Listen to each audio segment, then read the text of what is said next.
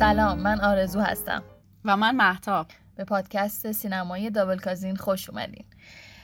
این اپیزود 23 ماه و تصمیم گرفتیم در مورد مارتین مکدوناغ صحبت کنیم که آدم خیلی مهم و تاثیرگذاریه توی دنیای هنر و البته واسه ما هم خیلی آدم جذابیه. آره قطعاً که هست. واسه همین در موردش اپیزود میدیم. یه نکته‌ای که می‌خواستم قبل از شروع حرفمون بگم، شاید مخاطب شنونده‌هامون اینو خیلیشون متوجه نشده باشن که ما موزیکایی که توی اپیزود استفاده می‌کنیم تا جایی که میتونیم سعی می‌کنیم ربط داشته باشه به همون فیلم، سریال یا اون آدمی که دربارش صحبت می‌کنه یا نمایش، و ترجیحاً از اون موزیک توی اون اثر استفاده شده باشه. آره دقیقاً، تا جایی که بتونیم موزیکو پیدا کنیم و بهش استفاده کرد که این هم کار سختیه هم خیلی خوشاینده.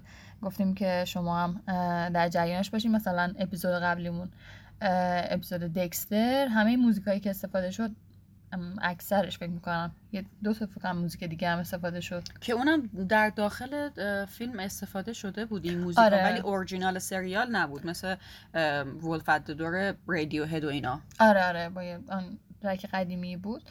بقیه‌اش همش موزیک متنای سریال دکستر بود و همین احساس می‌کنم به اپیزود خیلی جلوه زیباتری میده. دقیقاً مثل همین اپیزود و اون موزیک ابتدایی که الان شنیدین که اصلا تم اصلی خود فیلم هستش و خیلی هم جذابه. مارتین مکدوناغ جذاب ایرلندی تبار هستش، ولی خب توی بریتانیا به دنیا اومده. کارگردان، فیلمنامه نویس، نمایشنامه نویس و کلن میشه گفت کارگردان و نویسنده است.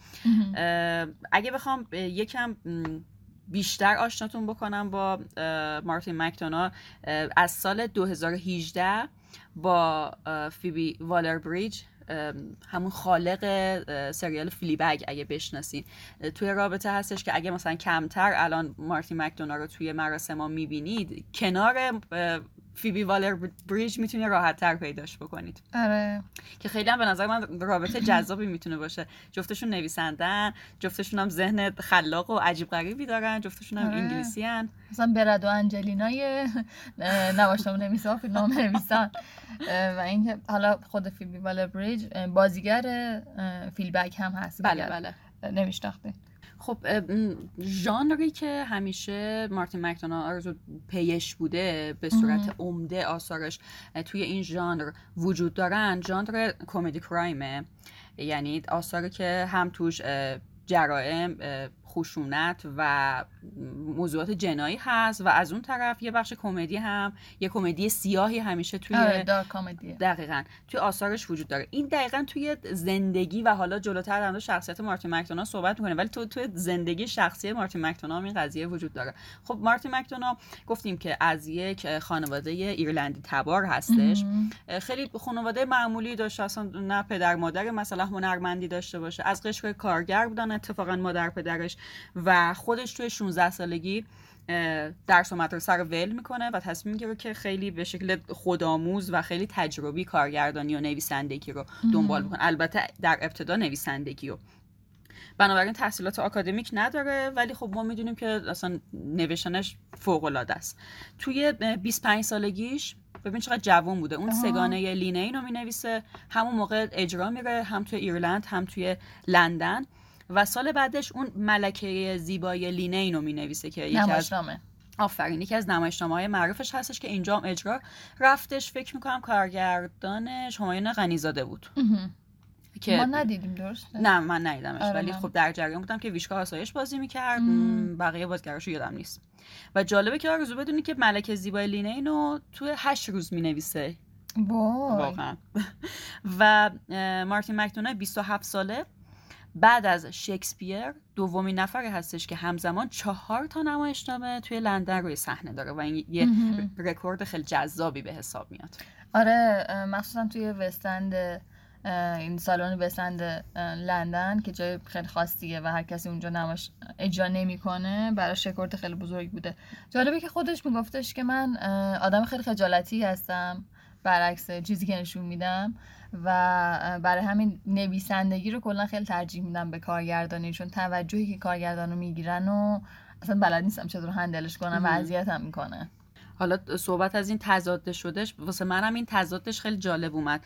این که جالبه که آرزو بدونی پشت این همه آثاری که توشون قتل و خشونت و نمیدونم شکنجه و همه اینا وجود داره، یک شخصیت صلح طلب، گیاهخوار، خوشحال و البته کمالگرا وجود داره.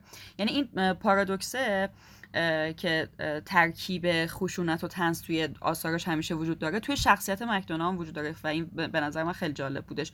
و مکدوناغ به نظرم نویسنده‌ایه که استعداد فوق‌العاده بی‌نظیری داره توی خلق متون شاعرانه و آثارش پر از ارجاعات ادبی و سینمایی. آره. چون که فکر می‌کنم چند جایی هم گفته که من مثلا سینما رو چون تجربی یاد گرفتم، مثلا با آثار اسکورسیزی یاد گرفتم، با آثار کارگردان‌های بزرگ یاد گرفتم و همیشه از این ارجاعات سعی میکنه توی آثارش هم داشته باشه. آره، اصلا یه چیزی که من خیلی درباره مکدوناغ دوست دارم اینه که به شدت آدم آنستیه، آدم صادقیه و سعی میکنه ادای نواشتام نویسای کولو در بیاره، مثلا خیلی آدم خاصی باشه. مثلا توی مصاحبه داشت میگفت من اولین نمایشی که توی آمریکا دیدم نمایش امریکن بوفالو یا بوفالوی آمریکایی بودش که گفت رفتم آلپاچینو رو ببینم، برای همین رفتم ببینم نمایش، رفتم آلپاچینو رو ببینم، در حالی که مثلا شاید یه کارگردان، حتی مثلا کارگردان نمایش ایرانی خودمون خیلی چیزتر از این باشن که بخوام بگم به خاطر آلپاچینو رفتم یه نمایش رو دیدم. آره، ولی این راحت میگه، اون ویترینشون رو نگه می‌دارن معمولا. آره. و حالا صحبت از خشونت شده، شاید واقعا این خشونت یکی از بارزترین ویژگی ها و اون چیزی باشه که خیلی به چشم بیاد توی آثار مکدوناغ. ولی آرزو جالبه که خود مکدوناغ میگه که درسته که این خشونت توی کار من خیلی عیان هستش، ولی در نهایت اون مسیجی که من به مخاطب در نهایت میدم خیلی، بذار جمله خودش رو بگم، a very strong anti-violence message. آره واقعا طوریه. آره، یعنی این خشونت ها رو نشون میده، به خاطر اینکه توی جامعه هست، توی دنیا وجود داره این خشونته و انگار آثار مکدوناغ یه جورای آینه تمام قد جوامع مختلف هستن، بنابراین خشونت وجود داره، مکدوناغ فقط داره نشونش میده، ولی در نهایت پیامی که به حالا خوانندگان نمایشنامه‌اش یا بینندگان فیلماش میده این هستش که آره این خشونت وجود داره، ولی این خشونت ببینید چه عواقبی داره، چه بلایی سر آدم‌ها میاره و چه اتفاقاتی میتونه در پی داشته باشه. آره دقیقاً، یه مخصوصا توی نمایشنامه همین مرد بالشی که می‌خوایم دربارش صحبت کنیم یه جورایی داره وارنینگ میده، یه جورایی داره اخطار میده که اگر اینطوری پیش بره همچین اتفاقایی میفته و آره کاملا میشه هدفش. یعنی آدم به سایکوپاتی نیستش که بخواد فقط خون ریزی را بندازه و 101 راه واسه از بین بردن بچه‌ها. مثلا مکدوناغ اصلی رو، یه باوری رو همیشه توی کاراش سعی میکنه که رعایت کنه، همیشه هم به زبون میارتش، چه توی فیلم چه توی مصاحبه ها. و من نمیخواد نظر تو رو در این باره بدونم، حالا بعد نظر خودم رو میگم. از یه چیزی خیلی بیزاره توی کارشون هم اینه که متنفر از این که از تجربه های شخصی استفاده کنه توی فیلم نامه یا نمایش نامش و فکر میکنه که استفاده از تجربه شخصی باعث میشه که احتمالات داستان، احتمالات اتفاقات فوق‌العاده‌ای که میتونه توی داستان بیفته پایین بیاد و خلاقیت اون داستان رو کم کنه. تو موافقی با این جریان؟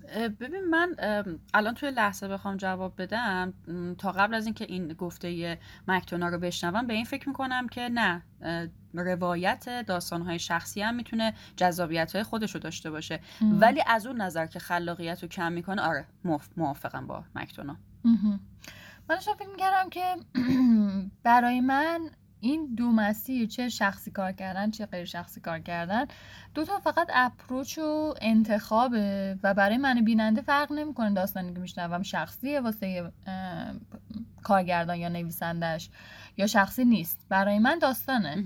و اینکه هم اون سبک خیلی ترجیح دوست دارم و بارها توی پادکست هم دربارش صحبت کردیم که وقتی اوریجین یه داستانی رو توی نویسندش پیدا می‌کنه خیلی جذابه، چی باعث شده که مثلا این داستان رو آدم بنویسه. وقتی توی مثلا منچستر بای د سی نویسنده و کارگردانش کنی لانرگن مادر پدری داشته که روانشناس بودم و در مورد کیس‌های روانشناسیش صحبت می‌کردم و همین باعث شده که این آدم بره سمت این سبک از نویسندگی. اینم برام خیلی جذابه و داشتم فکر می‌کردم اصلا مکدوناگ اینا رو از تجربه شخصی نوشتن رو احمقانه میدونه. نظر من این یکم زیاده، یکم تو ماچه.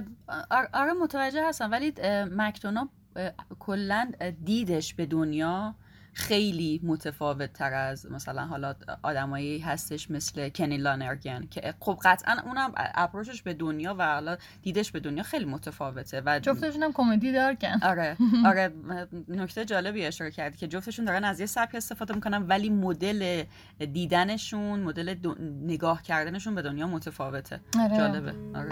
When she had 20 years when she turned to her mother saying, Mother, I know that you'll grieve, but I've given my soul to St. John the Gambler.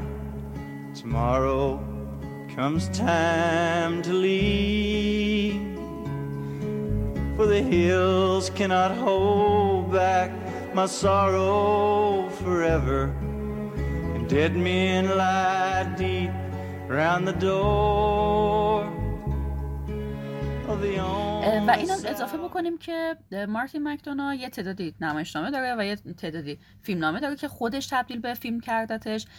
بنابراین من و آرزو تصمیم گرفتیم که توی این اپیزود برای این که از هر دو مدل نگاه فکری مارتین مکدوناگ توی اپیزودمون داشته باشیم، یکی از نمایشنامه‌هاشو بررسی بکنیم که اتفاقاً توی ایران اجرا شده و اتفاقاً فیلم تئاترش موجوده و یکی از آثار سینماییشو. اول میریم سراغ نمایشنامه‌اش به این دلیل که قدیمی‌تره. درسته؟ آره دیگه، سیر روند کارشو ببینیم. آره. می‌خوایم در مورد نمایشنامه دیپلومن یا مرد بالشی صحبت بکنیم که سال 2003 این نمایشنامه منتشر شد. همینجا باید دوباره یادآوری کنیم که اگر روی اسپویل حساس هستین حتما برید نمایش پیلومن رو ببینین، مرد بالشی رو ببینین و بعد به حرفای ما گوش بدین و همینطور فیلم این بروژ که بعد از این نمایش میخوایم دربارش صحبت کنیم. اگر بخوام یه پیلوت درباره این نمایش بگیم، البته خب داستان خیلی پیچیده و لایه لایه است، ولی خیلی کوتاه اگر بخوایم کلیتش رو بگیم، بعد بگم شخصیت اول ما اسمش کاتوریانه. کاتوریان کی کاتوریان اسم وسطش کی. آره بازم کاتوریانه، اونم بازم کاتوریانه که خودش میگفت مامان بابام آدمای فانی بودن.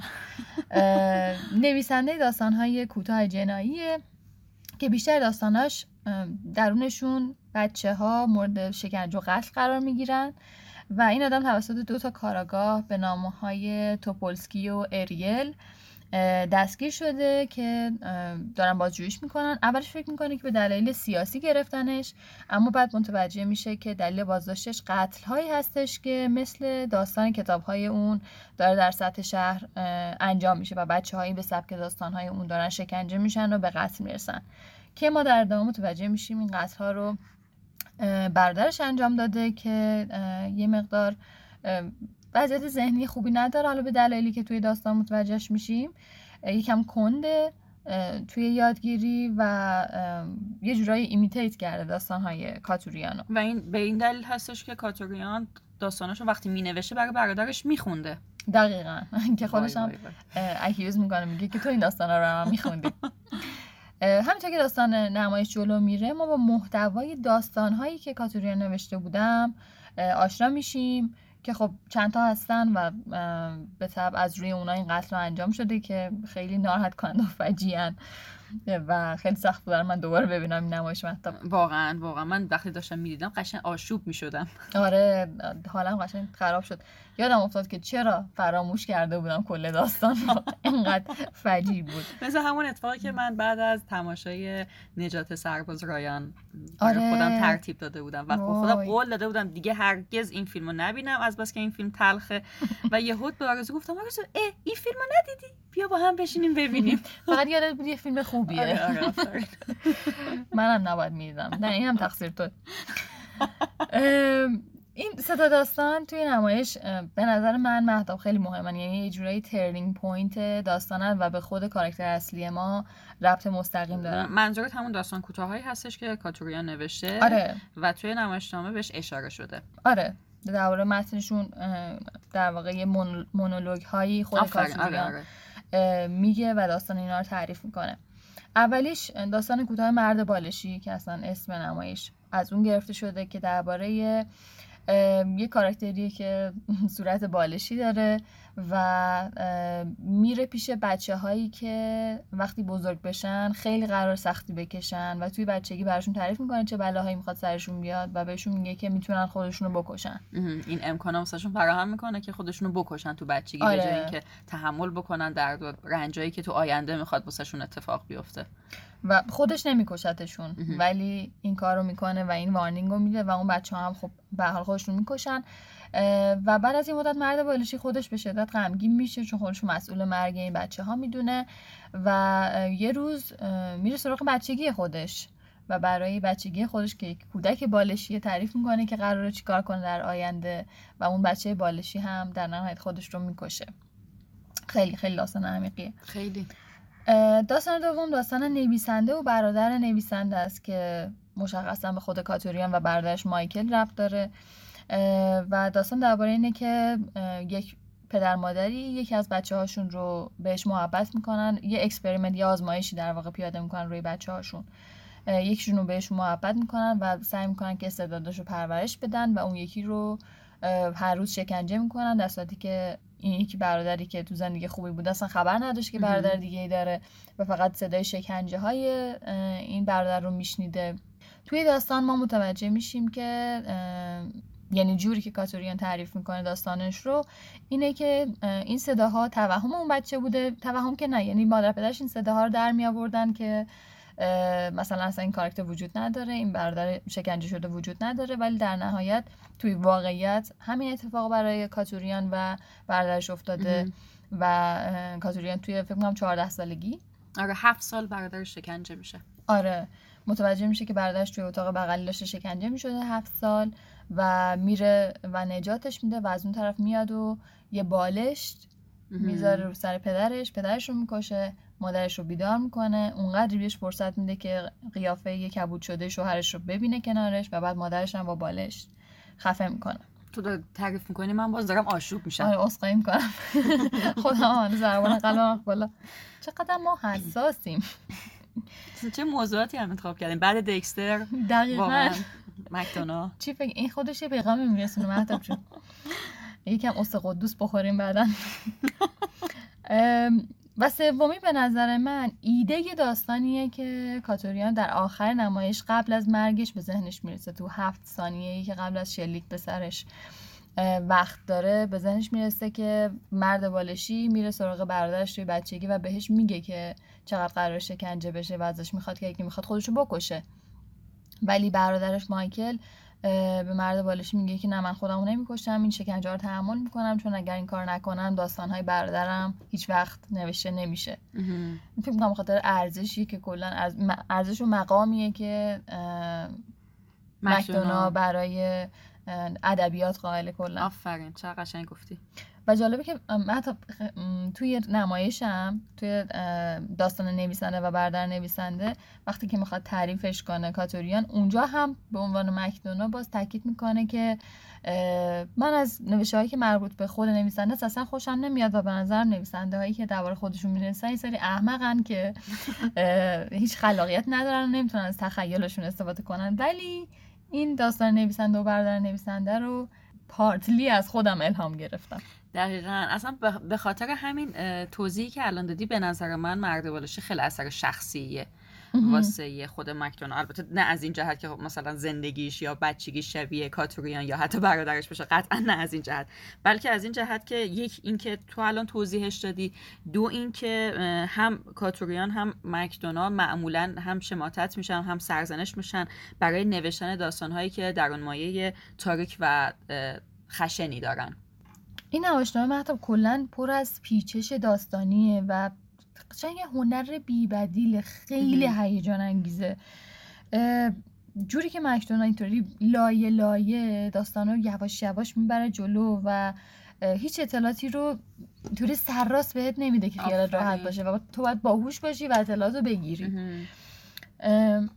و حرف مهمش به نظر من توی این نمایشنامه یه جورایی نشون دادن قدرت پنهان و خطرناک ادبیات که و کلمات که چطور میتونه تاثیر داشته باشه روی هر مخاطبی و هر جامعه‌ای.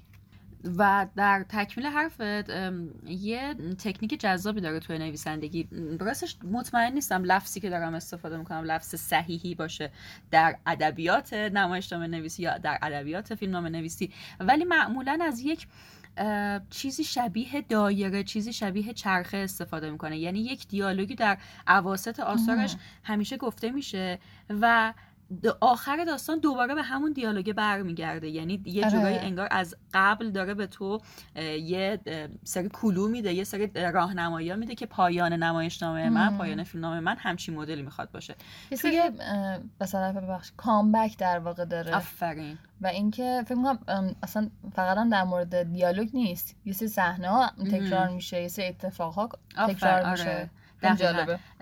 بخوام مثال بزنم توی مرد بالشی، یه مثال سادهش اونجایی هستش که اریل یک عالمه کاتوریانو کتک زده، همون اون پلیس بده کتک زده، کلی شکنجهش داده. بعد از اینکه این کارش تموم میشه برمیگرده به کاتوریان میگه فقط حواست باشه پلیس بده من نیستم، پلیس بده توپولسکیه. و ما اونجا یکم تعجب میکنیم که آقا تو این همه شکنجهش کردی، معلومه که پلیس بده تویی.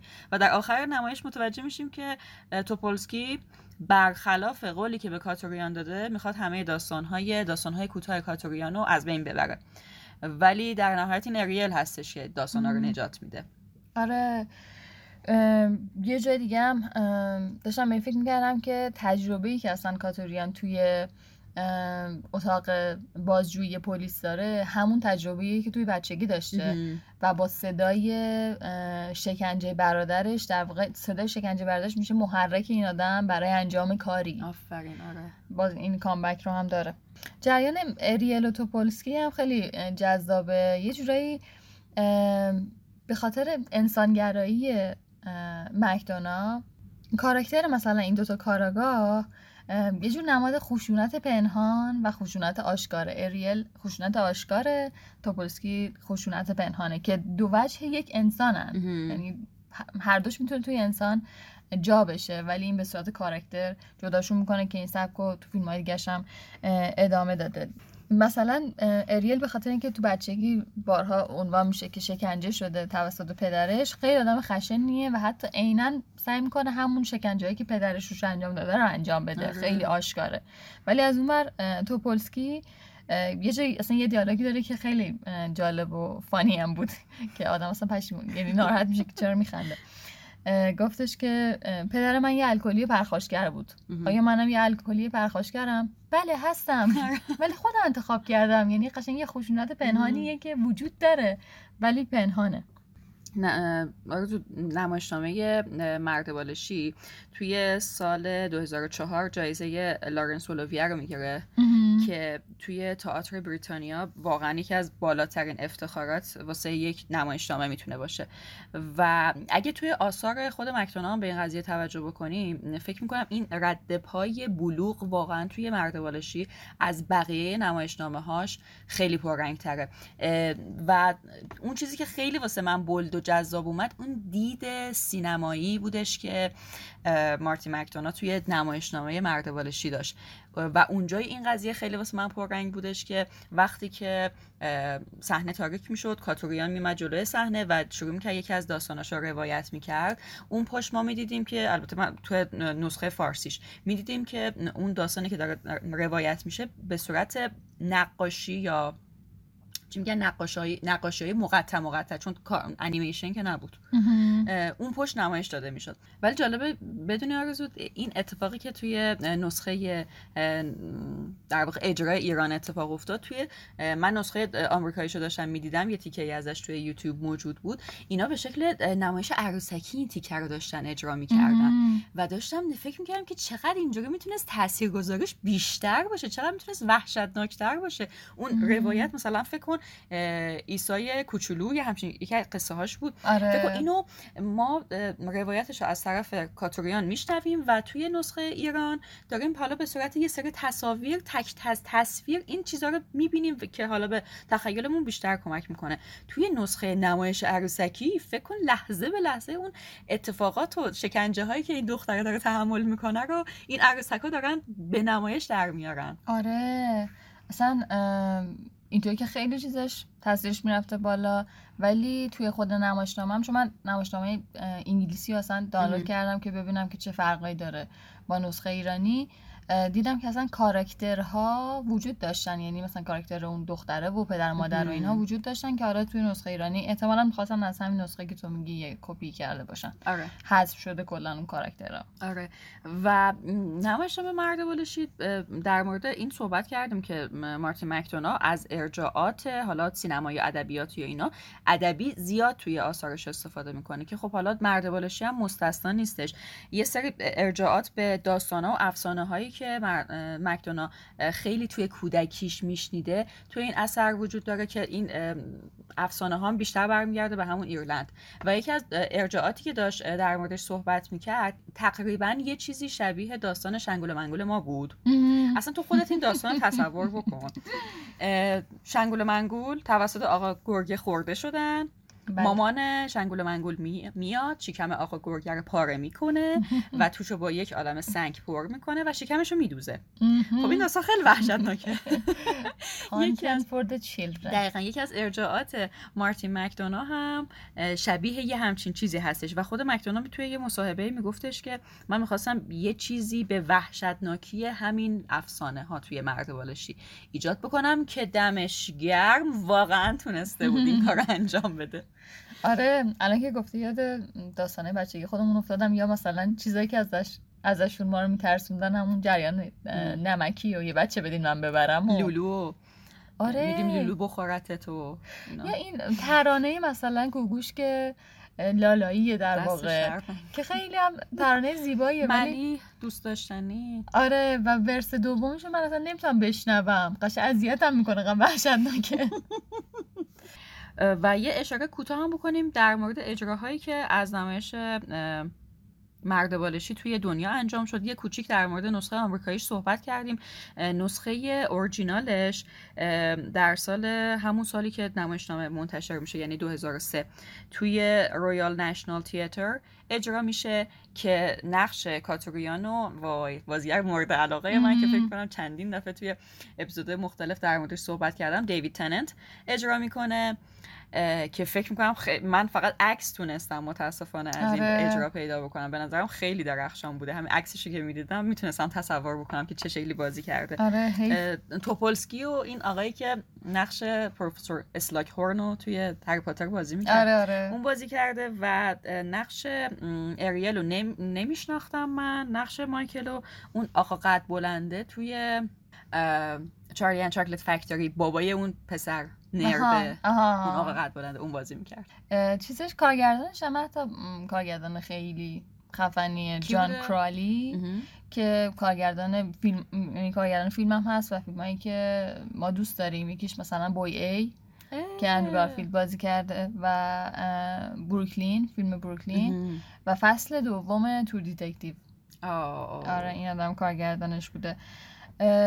یه چیزی هم یادم رفت بگم، گویا پیلوت حالا یه خطی داستان از یک فیلم الهام گرفته شده به اسم کلازت لند یا دنیای کمد کمدها که در اون نویسنده دستگیر شده چون کتابی نوشته که درش بچه‌ای به خاطر کارهای بدی که کرده توی کمد زندانی شده. یعنی این یه ایده اولیه‌ای بوده برای مکدوناغ. یه چیز باحالم که دیدم حتی یه ویدیویی بودش که بعد از فکر کنم که از اجرای اخیر مرد بالشی بود و جوری که میرن آدینس ریاکشن بگیرن مثلا با تماشاچی‌ها که از سالن اومدن مصاحبه میکنن. مصاحبه میکردن که مثلا نظرتون چی بود و اینا، بعد یه خانم خیلی حرف جالبی زد گفتش که من ترجمه میکنم، گفتش که خیلی نمایش خوبی بود، خیلی مارتین مکدوناغ، خیلی کمدی سیاه و خیلی هم باعث شدش که از خودم خجالت بکشم به خاطر جاهایی که نباید میخندیدم ولی خندیدم. دقیقا این حسو معمولا آثارش آدم میده.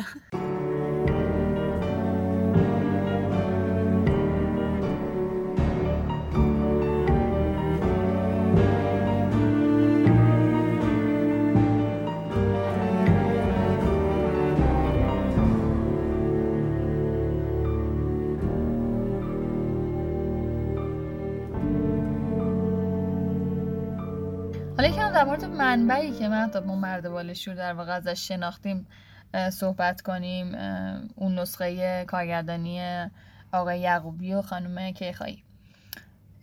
نقش کاتوریان رو توی نسخه که ما دیدیم احمد مهرآفر بازی میکرد، نقش مایکل برادرش رو علی سرابی، نقش اریل اون پلیس جوون خشن رو نوید محمدزاده و نقش توپولسکی و پیام دکوردی عزیزم. یه توضیحی هم بدم در مورد ترجمه‌ای که از مرد بالشی وجود داره، مثل این که یه ترجمه هستش که امیر امجد انجام داده واسه انتشارات نیلا هستش و اون یکی ترجمه که زهرا جواهری انجام داده که اتفاقا فکر می‌کنم این ترجمه رو توی تئاتر مرد بالشی هم ازش استفاده کردن، مال انتشارات افرازه. ولی به طور کلی اگه خیلی علاقه‌مند هستین که کتابای نمایشنامه‌های مارتین مکدوناغ رو بخونید، به جز حالا مرد بالشی، بقیه کاراشو انتشارات بیتگل واقعا خوب پوشش داده. فکر می‌کنم تقریبا همه‌شو ترجمه کرده. ترجمه‌ای که من شنیدم، یعنی توی این نمایشنامه رو نخوندم، از زهرا جواهری که اصلا ترجمه خوبی نبود به نظرم، اصلا نتونسته بود شوخیای دارک و تاریک مکدوناغ رو در بیاره. تو این داری با توجه به اینکه متن انگلیسی و دیدی و خوندی و مقایسش کردی با خود تئاتر میگی، درسته؟ دقیقاً، چون که برام یکم عجیب بود نمایشو که دیدم. خب ما قبلا این فیلم تئاتر دیده بودیم ولی خب خیلی بچه بودیم، نوجوان بودیم فکر کنم. آره این مال سال 92 فکر می‌کنم، همون یکی دو سال بعدش. آره من که 5 سالم بود اصلا. 5 سالت بود که نه. ولی خب اون موقع مسلماً خیلی چیزا رو متوجه نمی‌شدم، ولی الان که با دانش فوق‌العاده‌ای که توی زمینه دارم کسب کردم دکتر افتخاری، دیدم که نه، اصلا حس مکدوناغ رو از این متن من نمیگیرم. مکدوناغ کجای این داستانه؟ و واسه همین رفتم متن انگلیسی رو گرفتم و نگاه کردم، نه کاملا شوخی‌ها توی متن انگلیسی مشخصه، اصلا تو یه نگاه بندازی امضاهای مکدوناغ رو می‌بینی. و توی متن فارسی که حالا زهرا جواری فکر کنم ایشون زودتر ترجمه رو انجام داده، زودتر از امیر امجد احتمالاً، واسه همین نمایش رو بر اساس ترجمه ایشون حالا بردن جلو که اصلاً خوب نبود. باز حالا یه سری محدودیت ها هم ما داریم، مثلا توی نمایشنامه خیلی از اف ورد استفاده شده بود، مثل همه فیلم‌های مکدوناغ که خیلی از اف ورد استفاده میشه. خب ما تو نمایش نمیتونیم از اون استفاده کنیم و نوید محمدزاده مثلا سعی میکرد با تاکید روی کلمه عوضی مثلا اینطوری گفتنش، یا لعنتی هم میگفت، یا لعنتی چیز کنه که اون حس اف ورد رو بده که اینجا این کلمه بوده، ایها الناس. به هر حال خب محدودیت هم هست، ولی خب من اینجا تعجب میکنم از یه کسی مثل محمد یعقوبی که واقعا سابقه دار هستش در زمینه تئاتر و تئاتر فکر میکنم خوبی داشته توی این چند سالی که حالا از ابتدای کارنامش تا الان، یعنی اونقدر روی متن تسلط نداشته که خودش این متن رو مثلا به هر حالی تسلطی نسبی حداقل داشته باشه و متوجه بشه که این مدل مکدونایی نیست. دقیقاً نمیدونم، شاید هم آشپز دوتا شده و این اتفاق بدی بوده که افتاده، ولی آره نمایش خیلی سطح پایین بود و من تعجب کردم، چون که اون موقع احساس می‌کردم دارم نمایش خیلی خوبی می‌بینم و الان که دوباره دیدم خیلی ناراحت کننده بود. در مورد بازیگرا صحبت کنیم، حتی احمد مهرآفر واقعا افتضاح بود. قشنگ معنای دقیق کلمه افتضاح بود. کوچکترین کاری که بازیگر تئاتر میتونه بکنه اینه که بلد باشه چطوری آکسان گذاری کنه. آکسان گذاری حالا برای شنونده‌هامون که شاید ندونن، اون توانایی بازیگر توی مکس گذاری و توی تأکیدگذاریه که بتونه با این مکس ها و تأکید ها پیام دیالوگش رو درست برسونه و دیالوگش رو مفهوم کنه برای بیننده. اینش که خیلی رومخ بود و خیلی اصلا آدمو نروس میکرد. اصلا توپق هایی که داشت دقیقاً باعث میشد که تو از مود نمایشنامه کنده بشی یا به این توجه بکنی که اوکی این احمد مهرانفر که داره نقش کاتوریانو بازی میکنه. دقیقاً. و اینکه مثلا بدترین جاش این بودش که توپقاش وسط مونولوگ بود، وسط تک‌گویی بود. یعنی مهمترین کاری که بازیگر تو تک‌گویی باید بکنه اینه که اونقدر مسلط باشه. تو فرض کن همش اتفاقی تو همیلتون میافتاد، چی میشد؟ مثلا قشنگ مشخص بودش که تمرینشون اصلا اندازه نبوده. وسط مونولوگ به این حساسی که تو داری با احساس مخاطبت بر میری، داری میچزونیش، داری در مورد شکنجه بچه ها حرف میزنی، باید قاطع حرف بزنی، تو یهو یادت برسن. دقیقاً. البته میدونی که تو اجراهای بعدتری که از این نمایشنامه انجام شد، علی سراوی جایگزین احمد مهرانفر شد و واسه نقش مایکل هم احمد ساعتچیان جایگزین علی سراوی شد که حالا من دیگه نمیدونم این تغییر بازیگر که اتفاق میفته نمایش بهتر میشه یا فرقی نمیکنه. حالا علی سراوی هم که گفتی، این هم واسه من عجیب بودش که توی اون سالها من احساس میکنم من توی ایلوژنی بودم که این آدم بازیگر خوبیه، اصلا نمیدونم چرا. بعدن این نمایش که دوباره دیدم و بهش فکر کردم، من میگم من هیچ بازی شاخصی از این آدم ندیدم اگر بخوام خیلی صادقانه با خودم بسنجم. و یه دوره فقط یادم بورس بود و تو همه تئاتر بود، من هیچ چیز شاخصی من یادم نمیاد. توی این نقشم اصلا خوب نبود. نکته‌ای که شاید مثلا حالا اون موقع که جوانتر بودیم، کودک، آره به چشممون میومده، اینش شاید این بوده که علی سراوی توی درآوردن جوک ها و اضافه کردن یه سری طنز ها به دیالوگ هاش به نظرم مهارت داشت و این شاید مثلا به عنوان من توی بیننده تازه کار تئاتر چیز جذابی می اومد. شاید، نمیدونم، به هر حال چیزی که از ذهن من رفته بیرون. از طرف دیگه نوید محمدزاده خوب بود، مخصوصا که وجه خشونت آشکار رو می‌خواستشون بده که اصلا هیتشه و دوست داره، ولی یه جاهایی مسلماً تو ماچ میشد چون که یعنی زیاده روی میکرد تو نشون دادن خشونت. یه جوری که احساس می‌کردی با حقیقت نقش ارتباط نگرفته و داره فقط دست و پا میزنه، خودش رو سعی میکنه نشون بده. نه اونطوری، شاید یعنی فقط اینو بلده، الان داره دست و پا میزنه، اونقدر با حقیقت نقش ارتباط برقرار نکرده. که البته حتی تیپ سازی صداش هم خوب بود، جایی که با مثلا بغض حرف زد، میگفت بچه گل لعنتی منو دیگه اسمشو نیار. آره و واقعا نمیشه منکر فن بیان خوبش هم بشیم. آره فن بیانش حداقل آدم پرفکشنیستی، یه کاریو نمیکنه یا میره دربارش تحقیق میکنه، عکس‌گذاری یاد میگیره. خدای بزرگ. در کنار همه اینا فقط ما یه برگه برنده داریم که اون هم پیام دهکردیه. به نظر من تنها کسی بودش که بازیش با استاندارد جهانی نزدیک بود و اینکه خب عکس‌گذاری اینا که اصلا کارشه، تدریس میکنه، فوق‌العاده بود. و اگر مثلا شوخی‌های متن مکدوناغ تا جایی که ترجمه اجازه داده بود جایی میتونست در بیاد، تو دیالوگ‌های پیام و توپولسکی بود که نمونه بارزش همونی بود که تعریف کردم که میگفت پدر من یه الکلی پرخاشگر بود، آیا منم هستم. یعنی اگر ما اون دیالوگ یادمون مونده و برام جذاب بود به خاطر پیام دهکردیه. دقیقا. یه دیالوگ دیگه هم داشتش، میگفتش که ما از کشتن نویسنده ها لذت میبریم چون با کشتن هر نویسنده یه پیام میفرستیم به بیرون. آره یادمه که اون سالا خیلی هم چیز بود، چون فضا خیلی سیاسی و این شکلی هم بود، اینجور دیالوگا خیلی گل میکرد و توی صفحه تیبال همه بود و حتی به اینا بیشتر اهمیت میدادیم شاید تا به اصل مطلب. حالا که صحبت از عوامل تئاتر شد، طراح صحنه کار محمد حسن مجنونی بود. البته بعد از فعل گذشته استفاده می‌کردم، تئاتر مال 92 بعد به نظرم طرح صحنه‌اش خوب بود، یعنی استفاده مناسبی کرده بودش از خود صحنه، از خود سن و اون صحنه سفیدی هم که درست کرده بود و تناقضی که با لباسای اینا ایجاد می‌کرد یه حال شارپ جذابی میداد که من حالا داشتم نسخه آمریکاییشو می‌دیدم، دیدم که صحنه کاملا سیاهه و حالا از نور فقط استفاده کرده بودن واسه روشن شدن صحنه و حالا اون تیکه‌هایی که می‌خواستن توجه تماشاچی جلب بشه که به نظرم این خلاقیت حسن مجنونی جذاب بودش. طراحی لباسش باران کوثری بود که خب کار خاصی انجام نداده بود، فقط کت شلوار داده بود، اینا تنشون کرده بودن و کلا اتفاق خاصی نیفتاده بود، ولی گریمش خوب نبود. یه رنگ موی M6 برداشته بودن، نمیدونم M5 نمیدونم عددشو، به کله همشون زده بودن به جز نوید فکر کنم. چرا مثلا چون خارجیه؟ آره چون خارجیه موهاشون بور باشه. آره اینم متوجه نشدم که بورم شده بود، آره که بخواد قهوه‌ای بد رنگ شده باشه.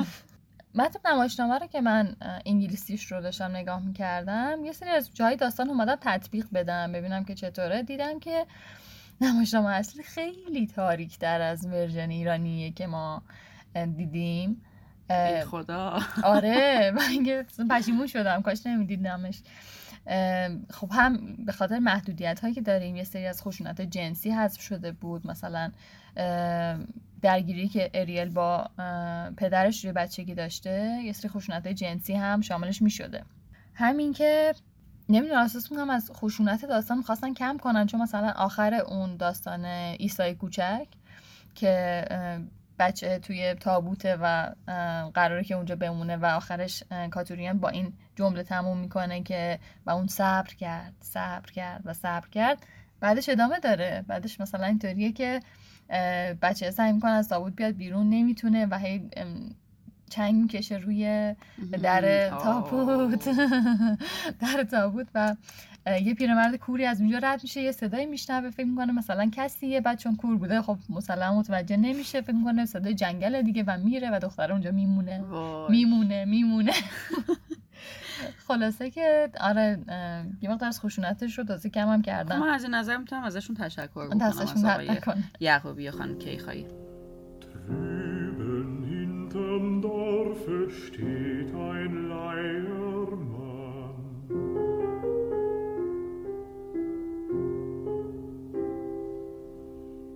Und mit starren Fingern dreht was kann.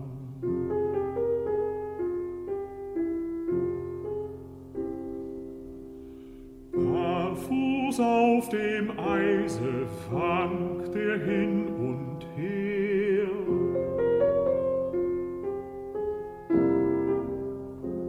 فیلم این بروژ که تصمیم گرفتیم از بین آثار سینمایی مارتین مکدوناغ اولین فیلم بلندش رو انتخاب بکنیم. محصول سال 2008 با ریت IMDb 7.9 و راتن تومیتوز 84%. آرزو معمولا اولین چیزی که هر کسی در حین تماشای این بروژ متوجهش میشه در ابتدایی ترین نقطه این هستش که موزیک فیلم فوق العاده است. یعنی موزیک شروع شده، یعنی فیلمو پلی کردی تو، موزیک شروع شده، تازه داره اسم کمپانیو میزنه، جاهایی که مشارکت توی ساخت داشتنه داره مینویسه و ما میبینیم که موزیک داره مسخمون میکنه. آره. و بعدش صدای کالین فرل رو میشنویم، شخصیت تقریبا اول فیلم، شخصیت ری که به صورت نریشن داره میگه که بعد از اینکه کشتمشون اسلحه رو انداختم توی رود تیمز، دستامو شستم و منتظر دستورات شدم. دستورات گفتش که برید به بروژ و من حتی نمیدونم این خراب شده کجا هست و با یک مکسی میگه توی بلژیکه، که همینجا واقعا آدم میتونه پارش از خنده. خیلی خوبه موزیک آره، از اولش واقعا هانت میکنه آدمو، شروع که میشه تو اینطوری که این چه صداییه داره میاد و یه جورایی من یاد این دوباره که داشتم میدیدم به خاطر این اپیزود یاد فانتوم ترد راستشو بخوای انداخت. فیلم فانتوم ترد از پول توماس اندرسون عزیزم که موزیکش رو جانی گرین‌وود ساخته بود. اون هم برای من موزیکش یعنی همینجوری بود شروع فیلم و اون موزیک کاملا مسخم میکرد.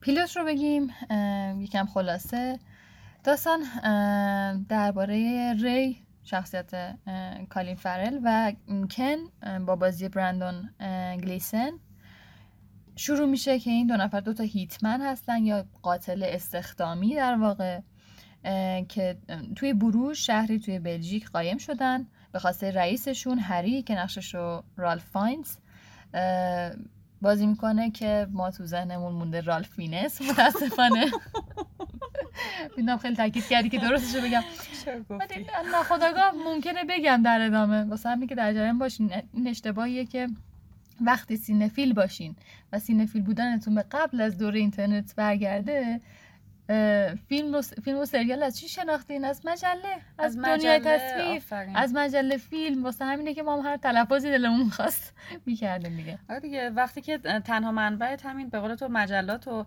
ویدیو کلوب باشه ما یه سری فیلم تو از ویدیو کلوب می‌گرفتیم و تو مجله در موردش می‌خوندیم و اسمش هر جا که دلمون می‌خواست تلفظ می‌کردیم برای این ما رو ببخشید اگر جایی گفتیم رالف فینس رالف فاینز نقششو بازی می‌کنه و ازشون خواسته که توی بروژ قایم بشن به خاطر مأموریت آخرشون که توش یه گندی زدن گندی که زده شده چیه؟ اینه که شخصیت ری توی اولین مأموریتش موقع کشتن یک کشیش بچه‌ای رو که تو همون کلیسا داشته دعا می‌کرده هم ناخودآگاه و بدون قصد مورد اصابت گلوله قرار میده و بچه با در حالتی که داره لیست گناهاش دستشه و داشته دعا می‌کرده و طلب مغفرت می‌کرده گوله تو سرش میره و کشته میشه یکی از شخصیت‌های جذابی که توی فیلم بهش اشاره کردی شخصیت هری هستش که گفتی با بازی رالف فاینز ما میبینیمش خیلی شخصیت دوست داشتنی هستش برخلاف همه نکات منفی که در موردش وجود داره حالا در ادامه بیشتر در موردش صحبت میکنیم من واقعا دوستش دارم چیزی که توی فیلمنامه خیلی منو شوک زده کرد و اصلا تعجب کردم از نبوغ مکدونا اینجاست که فیلم فکر میکنم از که 2 ساعته توی 1 ساعت اول ما اصلا هریو نمیبینیم یعنی حضور فیزیکی هری از 1 ساعت دوم فیلم شروع میشه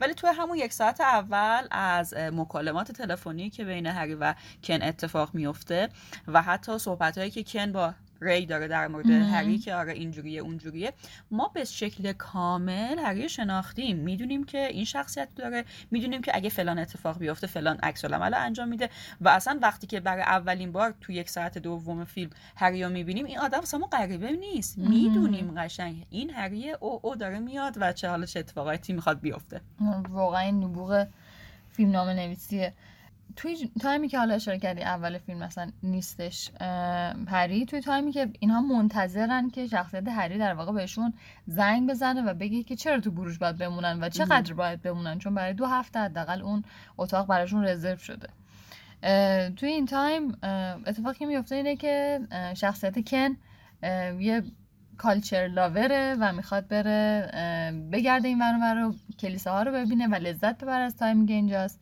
شخصیت ری هم که خب هم دوست نداره همچین شهر دارک و گاتیکی رو همین که به هر حال افسرده است به خاطر انگزایتی داره به خاطر کاری که کرده به خاطر اینکه بچه رو کشته و دوست نداره که همراه کن این ور اون ور بره ولی به هر حال اینا جای شهر رو میگردن و ری هم حتی به یه دختری آشنا میشه تا میرسیم به یکی از صحنه‌های فوق‌العاده فیلم که فکر می‌کنم صحنه یه از صحنه‌های مورد علاقه تو هم باشه دقیقاً آره یه تویست فوق‌العاده در واقع داستانی اتفاق میفته صحنه اینجوریه که ری و کن قرار بوده که تو اتاق بمونن و منتظر زنگ هری باشن ولی ری چون با این دختر آشنا شده میخواد بره سر دیت و اینا و قرار میشه که اگر هری زنگ زد کن کاور کنه و نگی که این اونجا نیست هری زنگ میزنه کن نشون میده که ری تو خونه است و حمومه یا دستشوییه هتل تو هتلن آره تو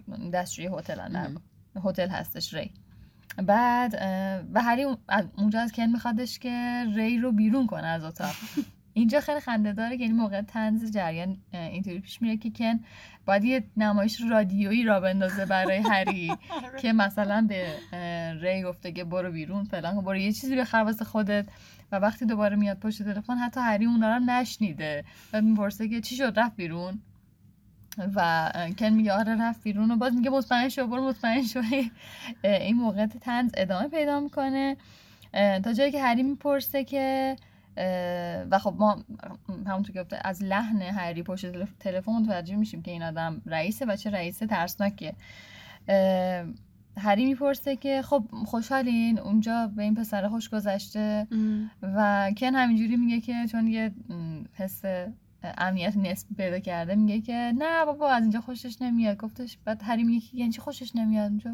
یا گارد میگیره. آره فیرتیل گارد میگیره و دوباره کن مجبوره که شرایط رو امن کنه و به ماله رو بگیره دستش رو که ماله کشیدن بیچاره مالکش اعظمه و بگه که نه خیلی از اینجا خوشش اومده و حتی به دروغ جمله‌ای رو بگه که خیلی جمله اساسیه و به این معناست که کن از طرف ری میگه که آره ری میگفت کن من میدونم که بیدارم ولی انگار دارم خواب میبینم انقدر که این شهر زیباست. و اونجا هستش که وقتی که مخاطب که ما باشیم هم توی یک حس امنیت مصنوعی هستیم. هری جمله‌ای رو میگه که مشخص میکنه جریان چیه. هری برمیگرده میگه که خوشحالم که بهش خوش گذشته اون بچه خوبی بود و کلمه بود و فعل گذشته رو استفاده میکنه. اونجا قیافه کن کاملا عوض میشه و متوجه میشه که خب بود یعنی که من باید بکشم ریو. بدون گفتن هیچ کلمه ای ما اینجا میفهمیم که چه جریانیه. حالا کن فهمیده که مأموریتش چیه، نمیخواد این کار بکنه ولی دستور گرفته و دوباره هری ازش میپرسه که اون جمله چی بود گفت و دوباره که کن این جمله رو تکرار میکنه که ری گفته که درسته که میدونم بیدارم ولی انگار دارم خواب میبینم حالا برای ما یه معنای دیگه داره. دقیقاً. و مک‌دوناگاه میتونست این صحنه رو خیلی ساده پیش ببره و صحنه‌ای باشه که کن اونجا متوجه میشه که باید در واقع رفیقشو بکشه دیگه. آره. ولی به جای همه اینا مک‌دوناگاه یه جرنی واسه ما طراحی میکنه که از این نقطه برسیم به اون نقطه و پر از ماجراجویی باشه واسمون. این واقعا زیباست توی فیلمنامه‌نویسی. واقعا سخته. کامپوز کرده صحنه رو. حالا حس خود تو چیه نسبت به بروژ؟ به خود شهر بروژ؟ بله. خب ما بارها با هم دیگه صحبت کردیم که یکی از سه تا شهریه که اصلا من دوست روش بمیرم. انقدر زیباست. یعنی عین خود هری. آره مخصوصا آخه میدونی وقتی که این کاراکترها از لندن رفتن اونجا مسلما براشون بورینگ و شاید چیز بیاد ولی برای ما از جایی که هستیم بخوایم بریم مثلا یه همچین جایی خیلی هیجان انگیزه و خیلی با محیط ما فرق داره. ببین بخوام اگه توصیفش بکنم انگار که یک ونیزه شهر بروژ که خیلی ساکت و آروم و خیلی چی میگن بی دغدغه و اینا، یعنی اون شلوغ پلوغی ونیزو نداره. دلیل اصلیش هم فکر میکنم به این خاطره که توی بلژیکه. واقعا اگه شاید توی یک کشور دیگه ای بود شاید این مدل دوست داشتنی نبود واسه ما. آره اون بخش از اروپا رو که کلا من ترجمه میدم و یه خاطر جایی که زندگی میکنیم هم از شلوغی بیزاریم دیگه. مثلا من با چوب بزننم نمیرم هند. نمیرم هند برای اینکه دارم توی همچین چیزی زندگی میکنم. کلکته است، همه جا کلکته است. دقیقاً. چرا باید بگی کلکته؟ حالا آرزو صحبت از این شده که ری در واقع از کن خواهش کرده بودش که اجازه بده بره با اون دختر دیت بذاره. توی اون صحنه که با دختر دیت گذاشته یه اتفاق خیلی جذاب میفته. دختر ازش میپرسه چی کاره ای و ری واقعاً صادقانه میگه ولی انگار که داره شوخی میکنه میگه من آدم کشم. بعد دخترم میگه آهان، میگه که حالا تو چی کاره ای؟ دخترم میگه که اتفاقا منم چیز میکنم، منم ساقیم، مواد مخدر میفروشم و اینا. بعد جفتشون میخندن و اینا. حالا بعدش دخترم میگه یعنی واقعا به نظرت به قیافه من میاد که چیز باشم، ساقی مواد مخدر باشم؟ بعد ری میگه نه بابا اصلا به قیافت نمیاد. میگه به قیافه من چی میاد؟ آدم کش باشم؟ میگه آدم کش که نه، فقط به نظر میاد که بچه‌ها رو بکشی. یهو ری میریزه پایین که دوباره یادش میفته که آقا من بچه کشتم، عذاب وجدان دارم و واقعا حالش خراب میشه و بازی کالین فرل واقعا فوق العاده است اینجا. آره اصلا از اونجا که من چون خودشم خیلی تجربه مواد داره انواع، همیشه خیلی صادقانه میگه که انواع اکستازی، انواع مواد رو تجربه کرده. حالتهای نروسش قشنگی حالتهای ادیکشن گونه خیلی خیلی خوبیه. آره. حالا توی این بروش که کمتر در مورد این قضیه پرداخته میشه، ولی توی 7 سایکوپاث اگه یاد باشه اونجا هم یه شخصیت الکلی رو بازی میکرد که همه بهش میگفتن که به نظرم خیلی داره زیاده روی میکنی تو الکلی، یا مثلا قاتل بود یا میومد به کالین فرل میگفتش که به نظرم باز داره زیاده روی میکنه. اونجا هم به نظر من خیلی داشت میدونی یه جوری نشونه بود در مورد زندگی خود کالین فرل، چون تو الکل هم سوء مصرف داشته دیگه. آره کلا سوء مصرف داره. سون سایکوپاث هم یکی از فیلم‌های دیگه مارتین مکدوناگ راستی.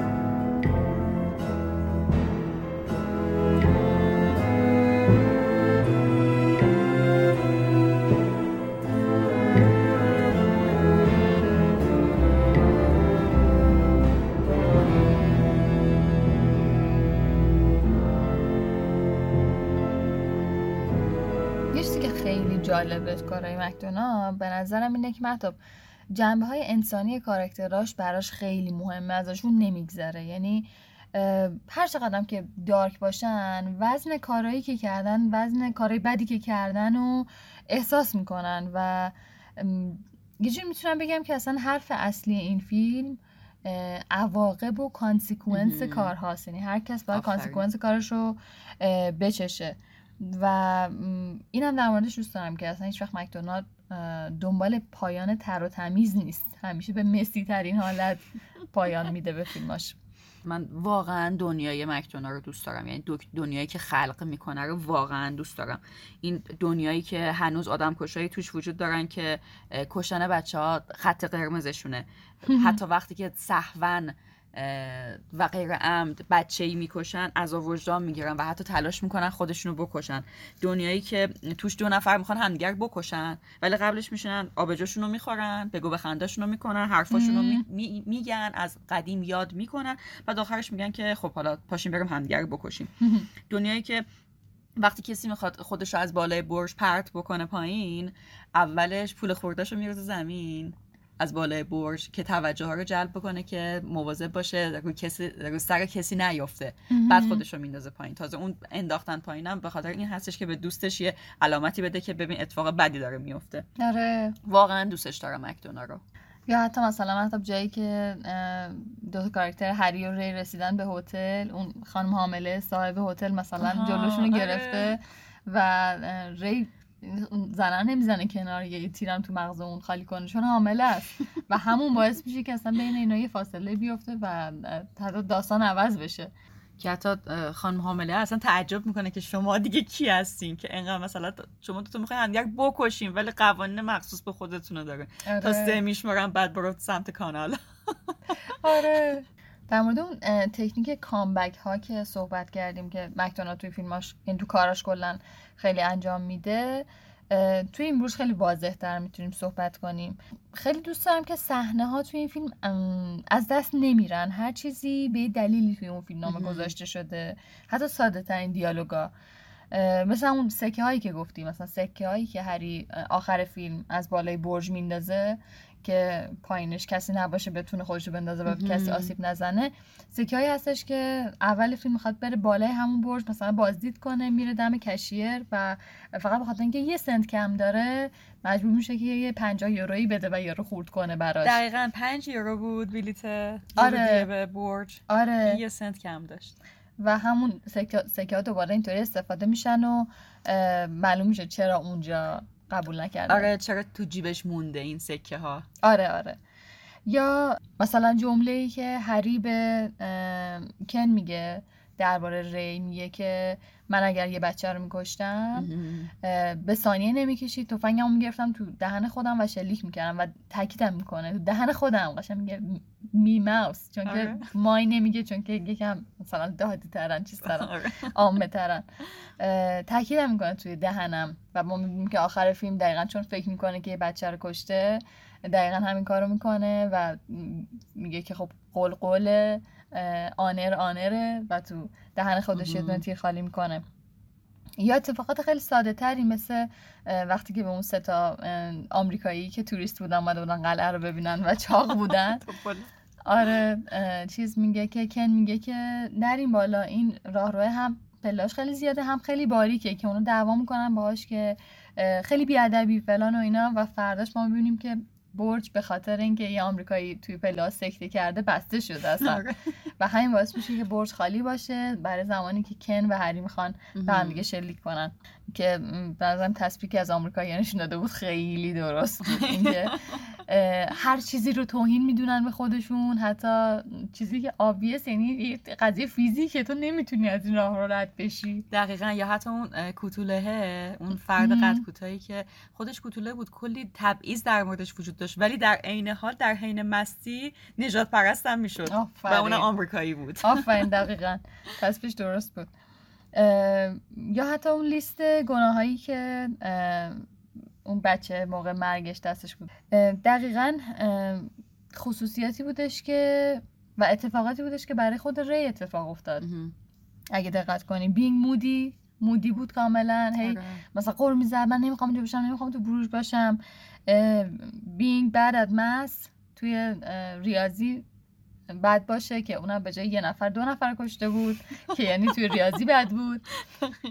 و بینگ سد، اینکه غمگین بود به خاطر قتلی که آره انجام داده بود. خیلی این کامبک‌ها درست اتفاق افتاده بود، اصلا یه ممنتویی بود بر خودش. آفرین.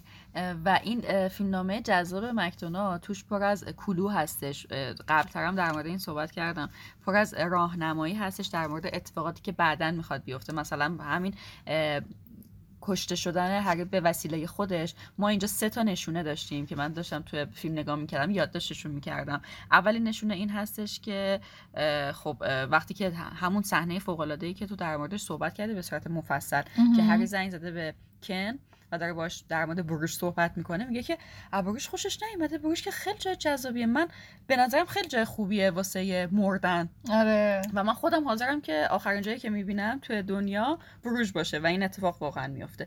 دومین نشونه وقتی هستش که هری میره پیش اون در واقع آقایی که ازش اسلحه میگیره و ازش میخواد که یه سری فشنگایی بهش بده که مخصوص ترکوندن مغز باشه که حالا ما بعداً میبینیم که هری با این شلیک میکنه به بدن کالین فرل، ولی به کله شلیک نمیکنه و به تنها کله‌ای که شلیک میکنه باهاش کله خودشه.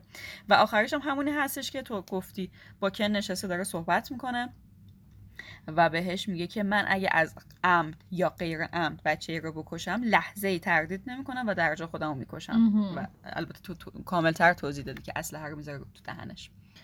میکن دوباره صحبت کنیم که اصلا چی شد که مکدوناغ بروژ رو انتخاب کرد برای فیلمش، چون که اصلا آدمیه که ستینگ براش و اون صحنه در واقع براش خیلی اهمیت داره. گویا چند سال قبل از نوشتن فیلمنامه یه دی تریپ، یه سفر روزانه‌ای داشته به بروژ واسه اولین بار، و میبینه که چقدر فضاش سینماییه و چقدر معماری گاتیک و یکم شیطانی داره، مخصوصا با اون کانالای آبش و اینا، و تو زمستون مثلا ساعت 4 هوا تاریک میشه، همه جا پر مه میشه و هیچ کس هم تو خیابون نیست. و گفتش که روز اول خودش تعریف می‌کرد، روز اول برام خیلی جالب بود، رفتم همه موزه ها رو دیدم، همه سایت سینگ ها رو انجام دادم. روز دوم انقدر حوصله‌ام سر رفته بود که می‌خواستم برم فقط دختربازی کنم و برم بار و مشروب بخورم و اینا، که میگم با خودم گفتم که چرا اصلا کسی باید تو این بروژ لعنتی بمونه. و همین باعث شد که دوباره 2 قسمت مغز این آدم 2 کاراکتر بشن، همون کاراکتر کالچر لاور و آرت لاور که ری باشه و اون کاراکتر کن باشه، ببخشید آره کن باشه، و یکی هم به گفته خودش درانکن هور یا همون مست بی بند و بار. و باز به این فکر کرده که خب این آدما چرا باید اینجا باشن. اون لحظه تو ذهنش سویچ خورده که خب میتونن 2 هیتمن باشن، 2 قاتل باشن که اینجا قایم شدن، اینجا بهترین جاست واسه قایم شدن. در مورد ستینگ گفتم که خیلی براش مهمه، داشت میگفتش که اگر نمیذاشتن که من این فیلمو توی بروژ بسازم اصلا نمیساختمش، یعنی اینقدر لوکیشن براش مهمه. و بعد که دقت کردم که اصلا این آدم حداقل 2 از فیلماش اسم لوکیشن اسم فیلمه. آره. اینقدر براش مهمه، هم این بروژ، هم Three Billboards Outside Ebbing Missouri که مال سال 2017 و خیلی بیشتر دیده شد. یه جوری که انگار میخواد به مخاطبش تاکید کنه که حواستون باشه این کجاست، اینی که این اینجاست مهمه ها، قشنگ تاکید میکنه. و هیچ وقت هم داشت میگفتش که نمیرم سراغ لوکیشنی مثل لندن که خونه خودمه، به خاطر اینکه شخصی میشه و منم فراریم از اینکه شخصی بشه جریان برام.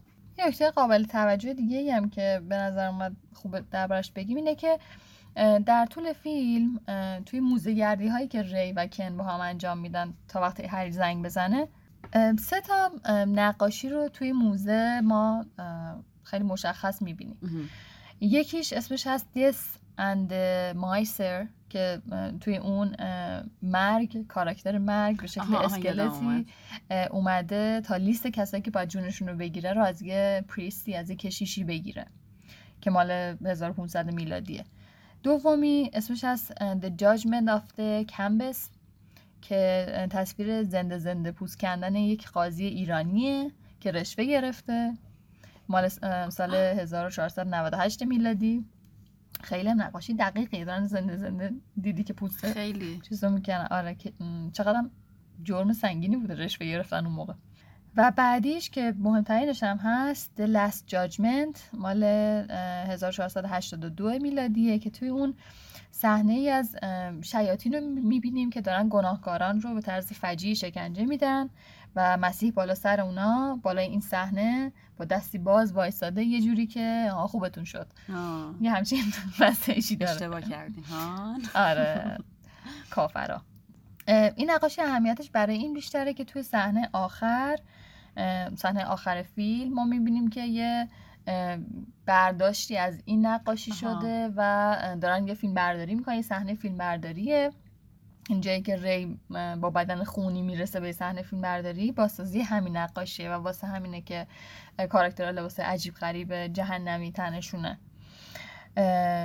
که چون اسم نقاشی هم The Last Judgment به نظر من یه جوره انگار مکدونالد داره میگه که خب قضاوت نهایی رو سپردن به خودتون. مخاطبان عزیز، شما تصمیم بگیرین که ری زنده بمونه یا بمیره.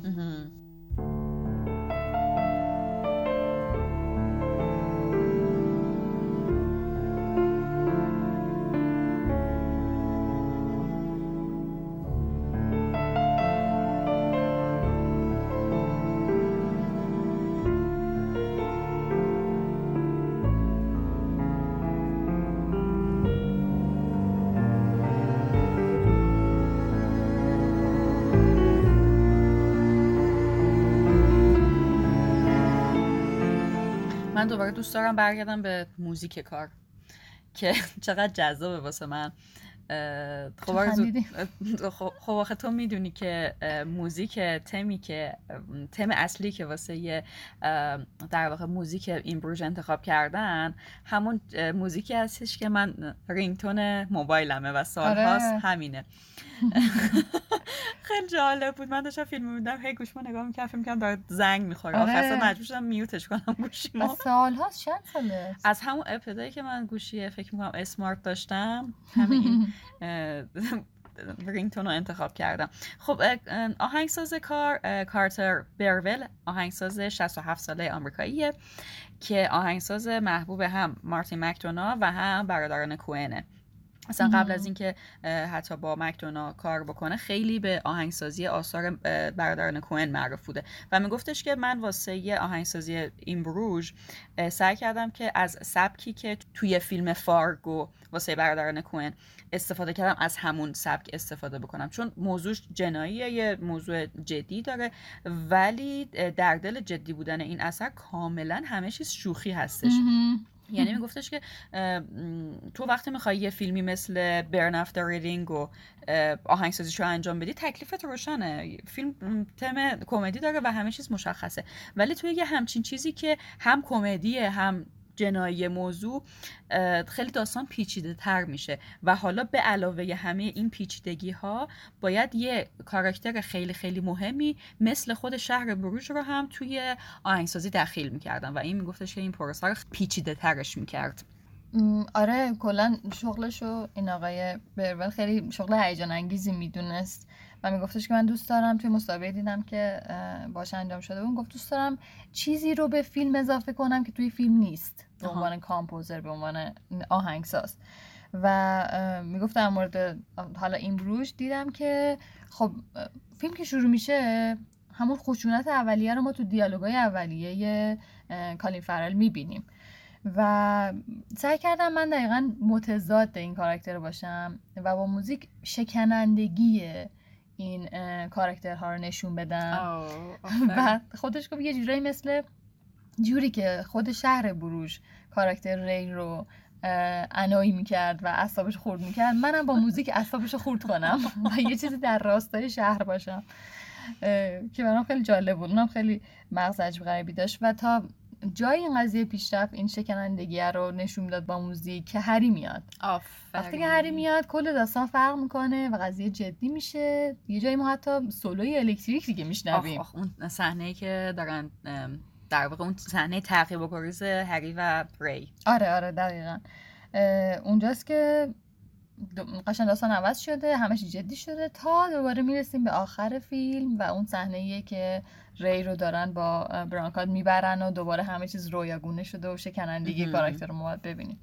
واقعا موزیکش هوشمندانه است و همین جزئی‌کاریه به نظرم موندگاریشو تضمین کرده. من حتی فیلمو که دوباره داشتم می‌دیدم به خاطر اپیزود یه سری ریزه‌کاریای سینفیلی دابل کازینی به نظرم اومد که کاشکی دوستان الان شکل دستتون می‌دیدن دابل کازینی چه جوری نشون دادی نمیشه توصیفش هم کرد.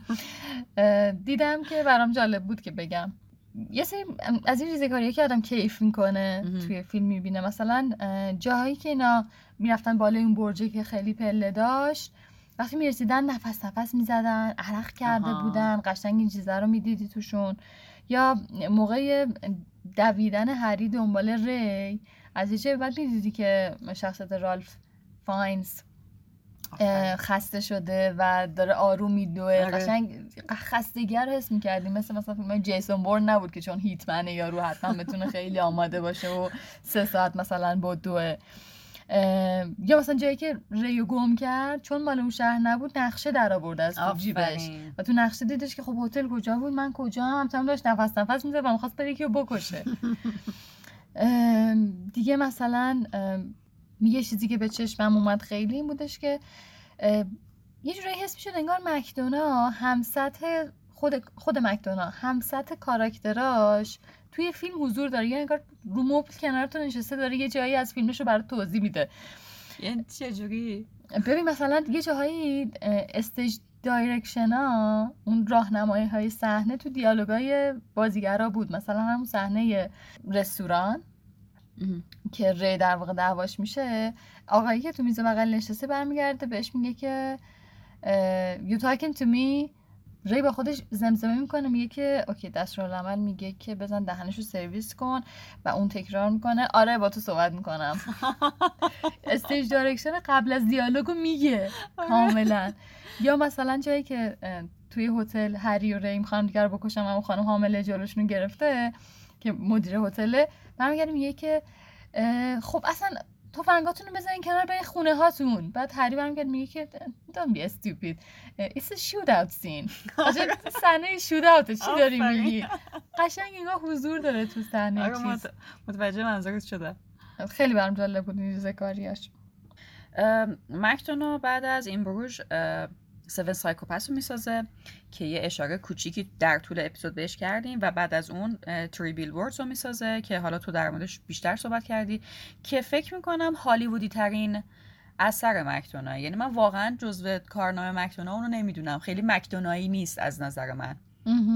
ولی پروژه جدیدش The Banshees of Inisherin، یکم اسمش سخته به خاطر اینکه اون اینشرینش فکر میکنم اسم یه جزیره‌ای باشه که حالا 2 تا شخصیت توش هستن، باز اسم مکان گذاشته باز تایتل. هم آفرین.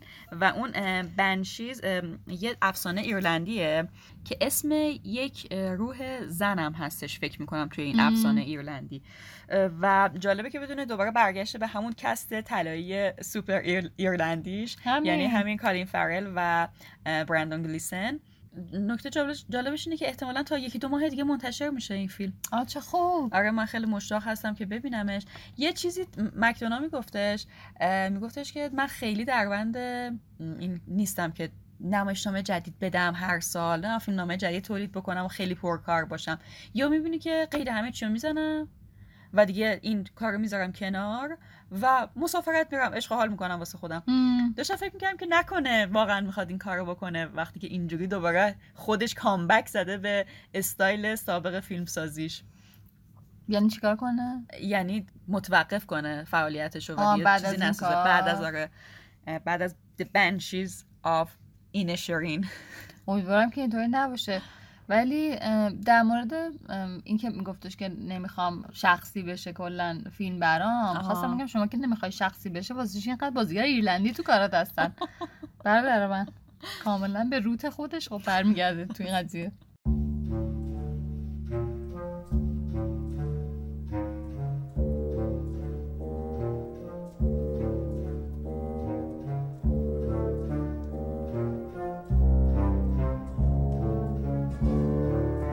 اپیزود 23 ما بود که در تیر ماه 1400 ضبط شد.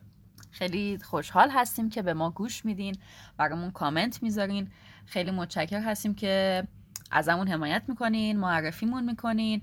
میدونید که حمایت ریالیتون رو میتونین از سایت هامی باش داشته باشین برای ما و حمایت غیر ریالیتون رو از طریق پیپل. خیلی متشکریم و میدونید که مثل همیشه میتونید اطلاعات تکمیلی رو در بخش توضیحات پیدا کنید.